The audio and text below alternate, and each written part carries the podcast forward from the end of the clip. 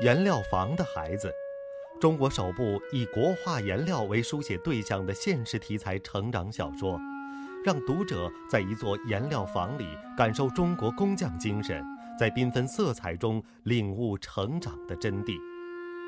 睡前故事今天做客嘉宾，儿童文学作品《颜料房的孩子》，作者金凡，湖南宁乡人，文学硕士，出版社副编审。颜料房的孩子是他的第一部儿童文学作品。今天睡前故事就请来《颜料房的孩子》这本书的作者金凡老师。金凡老师，你好，主持人好，大家好，我是金凡。嗯，金凡是湖南宁乡人，对啊。然后为什么会写一个发生在苏州水乡的故事呢？呃，因为我很喜欢画画，嗯。嗯，但是呢，因为种种原因，没有走上专业绘画的这条道路。呃，我我接受，而且我觉得这是特别美好的一个安排。但是心里难免会有一点点小遗憾，嗯，所以会去关注绘画的知识和一些包括颜料的知识等等。那在六七年以前，我看了一本书，是介绍颜料的书，它讲了世界各地的各种颜料，但是特别遗憾的就是很少介绍到我们中国画的颜料。然后我就想。萌生了这样一个想法，来创作一个和中国画的颜料相关的故事。那苏州，因为它是文人画的一个比较集中的一个地方，对对对，所以它也有颜料的传统的中国画颜料的这种生产的呃工厂啊等等，在这个地方，所以呢，就选择了把这个故事放在苏州来写。过了六月六，苏州就进入了梅雨季节，天空一天天。轮番过着乌云、浓云、淡云，城里一阵阵照着大雨、小雨、毛毛雨，湿气在空气中流来淌去。大河涨水，小河满，家家户户墙皮里都渗出水珠来。常言道：“白苏州不如夜苏州，夜苏州不如雨苏州。”雨中的苏州。最具韵味，和别的城市不一样。苏州城没有花花绿绿的颜色，一律白的墙，黛的瓦，绿色河道，青石板，各色树木碧参差，天空如留白，晕染开湿气，活脱脱的一幅江南水墨。一条条悠长的小巷里，来往着撑着油纸伞。穿着旗袍的姑娘，推着小吃担，贱货拉长嗓子用吴侬软语叫卖的小贩，跳来蹦去故意踩着水的孩子，拎着竹篮买花买菜买针头线脑的各色主妇，灵气和烟火气混杂着，全都融入了地上。一汪一汪倒映着青天白墙的雨水里，渗入苏州的大地里，渗入苏州人的骨子里。金凡自己本身就是一位编辑，很资深的编辑。然后呢，到现在才开始书写自己的故事，同时在书写的过程当中选取了这样一个题材。颜料房的孩子写的其实是苏州一个中国画颜料世家里面一家人，尤其是龙凤胎的一个成长故事。呃，因为他们碰到了像原料短缺啊，像水源污染啊，像人力的青黄不接啊等等种种的困难，所以呢，颜料的传承和制作，就像我们现在的很多的传统工艺一样，面临着种种挑战。呃，家里的大人们呢，就为了。走出这个困境，去奔波操劳，甚至付出了生命的代价，但是他们没有放弃。然后两个孩子呢，也在这个过程中碰到了我们可能每个人在成长过程中都会碰到的一些呃成长的一些烦恼。嗯，比方说，当我特别喜欢绘画，但是我的这个兴趣爱好和家长的期待不相符合的时候，我要怎么办？比方说，呃，亲人的死亡，这种突如其来的死亡，我要怎么样去面对？面对这种命运的无常。再比方说，呃，我们在成长的过程中，怎样去找到自己真正的天分所在，甚至怎样找到自己的呃使命。然后呢，当这样的事情和我们的现实有矛盾的时候，我们怎么去化解，并且怎么样去走出这样的一个困境？最后，他们每一个人都找到了适合自己的一个人生的一个色彩。哎，我相信金凡其实在写这个故事的时候做了不少采风工作，因为六七年前的一本书在介绍颜料的书没有介绍国画的颜料，所以觉得一定要弥补这个缺憾。对，我在写之前去过两次，嗯呃，就去体验苏州的各种文化的风情啊，然后包括它的呃各种啊、就是地域的一些特色的一些东西。然后我看了很多书，嗯就大概有几十本吧，包括它的历史的、它的方言的，然后它的建筑，然后它的水乡的各种特色、各种街巷等等，呃，它的美食，每一本都可能是一本专著吧。嗯然后全部读完了以后，呃、有这个故事梗概了，才开始写。因为我没有是苏州生活的经历，我我可能还有一点不放心，所以我又去了一次，就是去把我在里面写到的每一个地方重新自己再走了一遍，然后包括当时设计的他们的房子在哪儿啊，那个街道是什么样的呀，那个路啊，各种都体验了一下。然后当然也包括我去找了呃非常有名的传统中国颜料的。他的一个传承人，包括看了他给我演示各种各样的颜料是怎么做出来的，就是书本里的知识，就是研究到的那些东西和我的经历一起内化了，然后就变成了文字，变到了书里面，所以不会觉得特别隔膜，甚至是有老苏州看了都觉得啊，这就是我们苏州的故事。那时候，苏州每年六月初六有晒书的习俗。小桥流水的城里，粉墙黛瓦的人家，但凡家里有点书的，要么搬出楠木桌，要么摆好长条凳，要么支起黄竹竿，都张罗着晒书。在屋里印了一年的大小书籍，不论多少，不论厚薄，一律被请出来除尘晒太阳。空气中间或弥漫着一股书独有的香气，让人安心。这时节最高兴的，要数那些爱看书的大大小小的孩子们，有机会看看父母的私藏不说，还必须得趁此机会到邻居家串串门，看看哪家书多，哪家书少，哪家有合心意的连环画。认字多又好奇的孩子，早默默地把自己感兴趣的书名记下，待找到合适的时机借来看。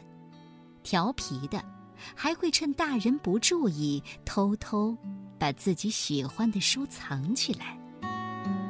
书里哈、还有很多的细节，就说这个苏州人呢，这个家里把这个碗摔碎了，对这是不能扫出去、不能扔出去的。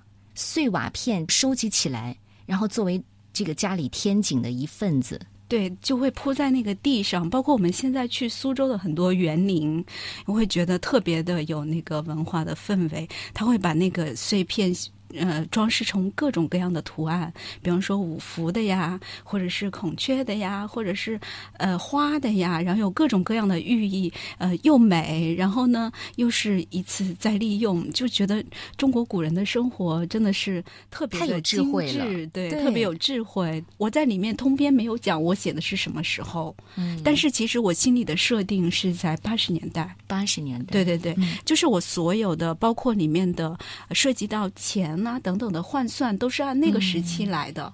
那那个时期呢，其实苏州的那个水系还没有。没有那么污染啊，就是没有嗯碰到各种各样的问题，所以呢，当时他们洗碗就是可以把一个篮子把碗放到里面，对。啊，因为他们都是苏州人家进整河嘛，就把它从窗户掉下去，然后水一冲就把那个碗就冲干净了，就涮干净了。对，嗯。然后呢，有时候它可能还有小鱼小虾到里面了，你捞上来里面还有小鱼虾，然后你可以放到你们家天井的那个荷花盆里面。嗯，不仅是孩子看了很有意思，像我这样年纪啊，从八十年代成长过来的，你会发现很多的小细节，就是莫名其妙的就会让你觉得心里暖暖的被冲击了一下，真的沉淀下来了。国际安徒生奖获得者曹文轩先生曾说：“这座颜料房是因美而存在的，它是美的产物，是美的化身。与其说这家人是在运作一座祖传的作坊，不如说他们是在不惜一切的创造美和保卫着美。这部作品中几乎所有人物都与美有关，为美而喜悦，为美而辛劳。”为美而焦虑，这座颜料坊是作者美学情感的栖息之地。其实，在这个故事当中呢，不仅是说到了颜料，还说到了包括这个苏绣、对园林。刚才我们说的这个瓦片都能作为天井一个地面的一部分，补画呀、裱画呀、年画呀、造船方面的。对，嗯，有没有就是你在采风过程当中就特别打动你的故事？有一个其实我没有写，嗯，就是苏州有一个制扇的传人，他是做扇子扇子的，对。然后呢，我去参观了他们的那个做扇子的那个过程，然后他的妻子就是在折那个扇子，他就非常的快，然后一边折那个扇子，一边还在跟旁边的人处理他的生活琐事，然后跟他对话说那个要怎么安排，但但是他的手根本就不停下来。而且很快，对，而且很快，你会觉得有这种精致，有这种美，真的是需要很多人，他有的甚至要付出毕生的精力去做这样的事情，才能一代一代的传承下来。它的最后的呈现是美的，但是它的过程有时候可能是艰辛的。甚至是枯燥的，对对，嗯，其实我这次哈就是在采访金凡之前，我是刚从广西回来，然后呢，在广西其实也有意外的收获。本来是采访一个节日，在那里呢，就正好见到了一个侗族服饰的传承人。嗯，这个传承人当时我说我要去采访，然后妈妈就很着急的从乡下赶回来了，然后他就向我摊开了四件衣服，四件衣服呢分别有这个姥姥做给妈妈的，就是嫁衣。出嫁的衣服，侗族的刺绣，妈妈给自己做的。我当时问他，我说那个时候你多大？他说就是十岁、十二岁就开始想着自己出嫁的时候要要要开始置办嫁妆，还有妈妈给孩子做的。哇，在这四件嫁衣身上，你就看到了一代一代，一是传承，二呢就是妈妈们对孩子未来这个婚姻。的一种寓意，美好的祝福。是的，而且这些都是必须在他们做完农活之后，照顾完家里的家长里短之后，然后。夜深了，开始一针一线的去刺绣。哇哦，其实这背后已经是一种精神，或者是一种一种人文的一种传承。所以，就是我经常也在想，就是我自己很庆幸我写了这样一个故事。嗯，因为如果没有写，也许就是很多人不知道。嗯，对，它虽然它的传播也有限，但是看到的人就会知道，哦，原来这里面是这样，是这样的一个一个故事，一个一个这样的场景啊，它是这样的，就是文学。学它有时候也会兼一点点记录的一个这样的功能，对，嗯，然后呢，其实我们现在也应该有更多的用各种各样的形式去来表现和记录我们这些特别有特色，用不同的各种丰富的形式，包括给我们的孩子介绍。颜料房的孩子。中国首部以国画颜料为书写对象的现实题材成长小说，让读者在一座颜料房里感受中国工匠精神，在缤纷色彩中领悟成长的真谛。睡前故事今天做客嘉宾，儿童文学作品《颜料房的孩子》，作者金凡，湖南宁乡人，文学硕士，出版社副编审。《颜料房的孩子》是他的第一部儿童文学作品。这个故事里呢，特别打动我的还有一个亲子关系。对，江家的妈妈叫何韵音。对，何韵音在炉子上发起火，坐上水，抬脚咚咚咚上了木楼，来到二楼江思和江年的卧室。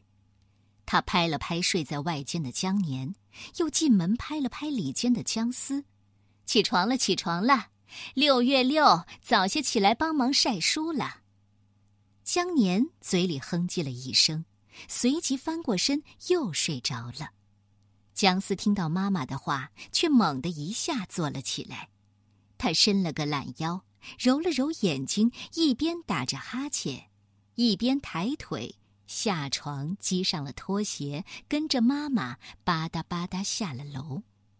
姜思和姜年是龙凤胎，姜思早出生两分钟，是姐姐；江年晚出生两分钟，是弟弟。姐弟俩虽然异母同胞，长得也很相似，却性格迥异。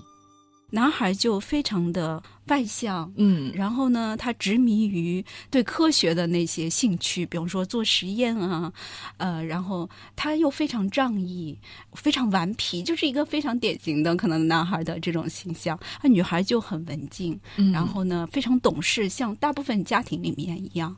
呃，女孩，比方说吃完饭了以后，男孩一溜烟就会跑了，但女孩她会去帮助洗碗啊。从孙家到江家，总共也就不到五百米，两个小鬼头硬是走了半小时。他们且看且走，很快就把手头的书囫囵看了个大概。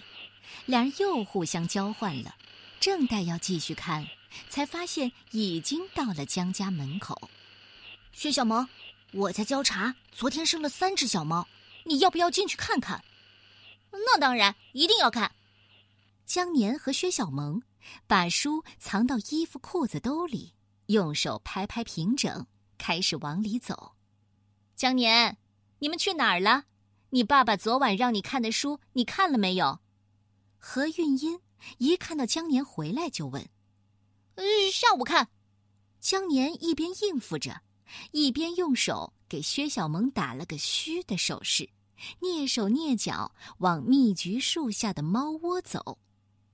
你看，三只都是灰色的，这个是暖灰，这个是梨灰，这个是草灰。江年很得意。你说错了，边上那个才是梨灰，中间的是草灰。姜思在一边纠正弟弟：“哼，你才错了呢。”江年虽然心里没底，但嘴上不服气。你们这样的名字怎么分得清啊？依我看，应该叫大灰、二灰、小灰。我最喜欢这个胖乎乎的大灰了。我来抱抱看。薛小萌说完，就伸出手去抓卧在交叉脚边的暖灰。哎，别！江年正伸手来挡，交叉已经一爪子朝着薛小萌的手拍过来。薛小萌和焦茶平日里已经混得很熟了，没想到他会来这一爪，吓得一边起身一边往后就退，猫爪子没避开，哐当一声，却正好撞上了身后的八仙桌。薛小萌倒挥的手肘正好将桌子上的手工画册结结实实的碰掉到了地上，倒退的右脚一带。又把画册推出一尺来远，薛小萌感觉自己的脚碰到了什么东西，赶忙回头看，啊，爸爸的画册！最先反应过来的是姜思，你怎么这么不小心？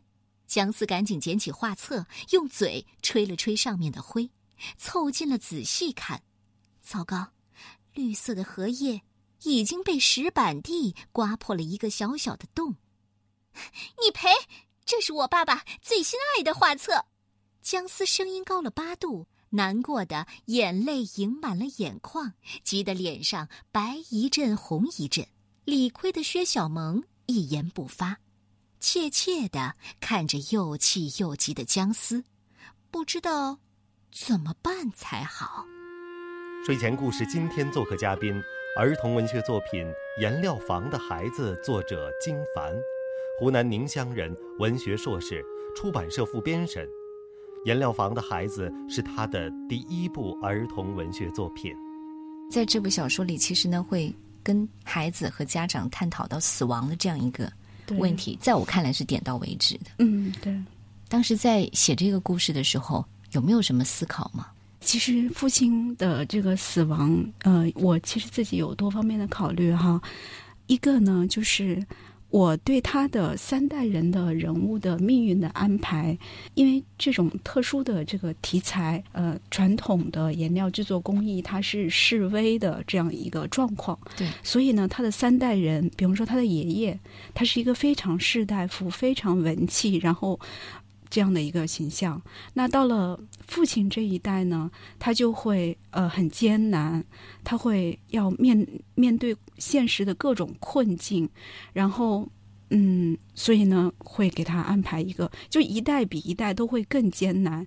包括里面讲到的原料的各种短缺啊，人力的各种青黄不接啊，包括水源的污染啊等等，呃，甚至现在的孩子有特别特别多的选择，然后会安排这样的一代一代就是示威的这样一一个走向，但是呢，最后的结局还是给了一个呃，怎么说，就是一个比较开放的一个结局。这是他的一个情节的一个考虑哈，当然也有另外一层考虑，就是从孩子的成长的角度来讲，嗯，其实我们的生活比所有文学都更加戏剧化，对，就是孩子生命中会碰到这样的问题，嗯，甚至我的亲人里面，啊，我的朋友里面有很多碰到了这样的问题，比如说亲人的突然离开，比如生活遭遇重大的变故，嗯，所以我觉得，就是孩子也要接触到这样的事情。他必须坚强起来。对，孩子们总是用很长的岁月来憧憬长大，而真正长大，却只消一个清晨、一个夜晚，或是一个瞬间。目睹自己的父亲去世，让姜思和姜年一夜之间承受了巨大的变化，而这变化又是不一样的。对姜年而言，父亲的去世是一场夏天的暴风雨。带来了山洪，损坏了堤防，终究是来得快，去得也快的。但对姜思而言，父亲的死让他进入了旷日持久的雨季，先以一场瓢泼大雨开头，而后就是没完没了的梅雨。姜思完全被笼罩在了这雨的湿气之中，冲不出，躲不掉。姜思还是照常去韦立明那里学画，但他很少和其他学画的孩子聊天几乎不再问韦立明问题。他默默的画呀画呀，画了一幅又一幅，但他的画里再也没有了一种特殊的颜色——胭脂色，甚至几乎不再出现红色，夕阳红、朱砂。几乎都未曾出现。有哪个女孩不喜欢胭脂色呢？姜思曾经就是特别喜欢胭脂色的，现在他还是喜欢红兰花细小的花瓣，喜欢紫梗的花苞，也喜欢茜草，但他已经不再喜欢用它们制出来的胭脂色了。即便每次到思年堂，看到最受画家欢迎的胭脂膏。他也不再像以前一样端详半天，而是冷冷的走开。大概是因为，胭脂色会让他想起去世的父亲，是流动的胭脂色，要了他的命。金凡，其实你对美的定义，在你自己心目当中是什么样的？啊，其实我从来没有思考过这个问题。嗯，但是。我觉得美应该跟我们的生活应该在一起，它应该像一个伙伴一样。如果你特意有一个时间去欣赏音乐也好，去欣赏画也好，那个时间是你专门为美留出来的，那个不是很特别。但是如果你在日常琐事当中，在你很累的时候，在那个环境很嘈杂的时候，或者是在条件不允许的时候，你心里还会记着有这样一个东西，嗯，我觉得会让你的生活，即使你碰到痛苦的时候，也不会那么。的的痛苦，或者是更诗意一点。嗯，金凡在自己的后记里说，希望孩子们在阅读之后，可以在人生最好的年纪里去发现自己，找寻自己的道路，敢于选择，并勇于承担选择的结果。我想，这便是这本书最大的价值所在。嗯，比方说传统的工艺也好，呃，地域的文化也好，甚至写到的传统和现在的碰撞也好，他们都是作为一个场存在的。呃，兴趣和天分对一个人来说，我觉得特别的特别的重要。有的人甚至终其一生都不知道自己的兴趣在哪，也不知道自己的天分在哪。社会有很多人，比方说到大学了换专业，比方说工作一段时间，发现我不适合这个行业，我要换一个行业。所以我觉得孩子应该。如果他有某一方面的兴趣或者天分，如果能够发现或者去找到这样的兴趣和天分，然后并且能够发挥出来，对于他自己的人生来说是一件非常好的事情。所以我特别希望他们能够找到自己的道路，去发现自己。其实我觉得对于很多父母来说也很重要这一番话。对，很多时候是我们作为父母的剥夺了孩子的选择权。嗯，或者说他灵光。乍现的时候，我们没有捕捉到。啊，是的，是的。我们在奔忙于各种教室之间，恨不得赶紧塞进这个补习班，塞进那个补习班的过程当中，其实就把孩子的一些兴趣和天分给抹杀掉了。对，只有当他在自己的兴趣和天分里面的时候，他才会展现出他的那种性灵之光，就会光芒闪耀。谢谢，谢谢金凡做客我们今天的睡前故事。谢谢你，金凡。谢谢，谢谢大家。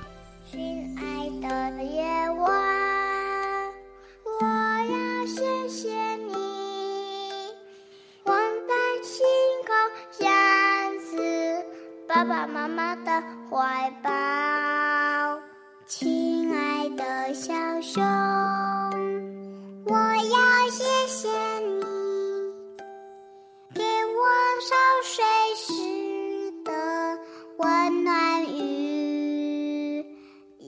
好。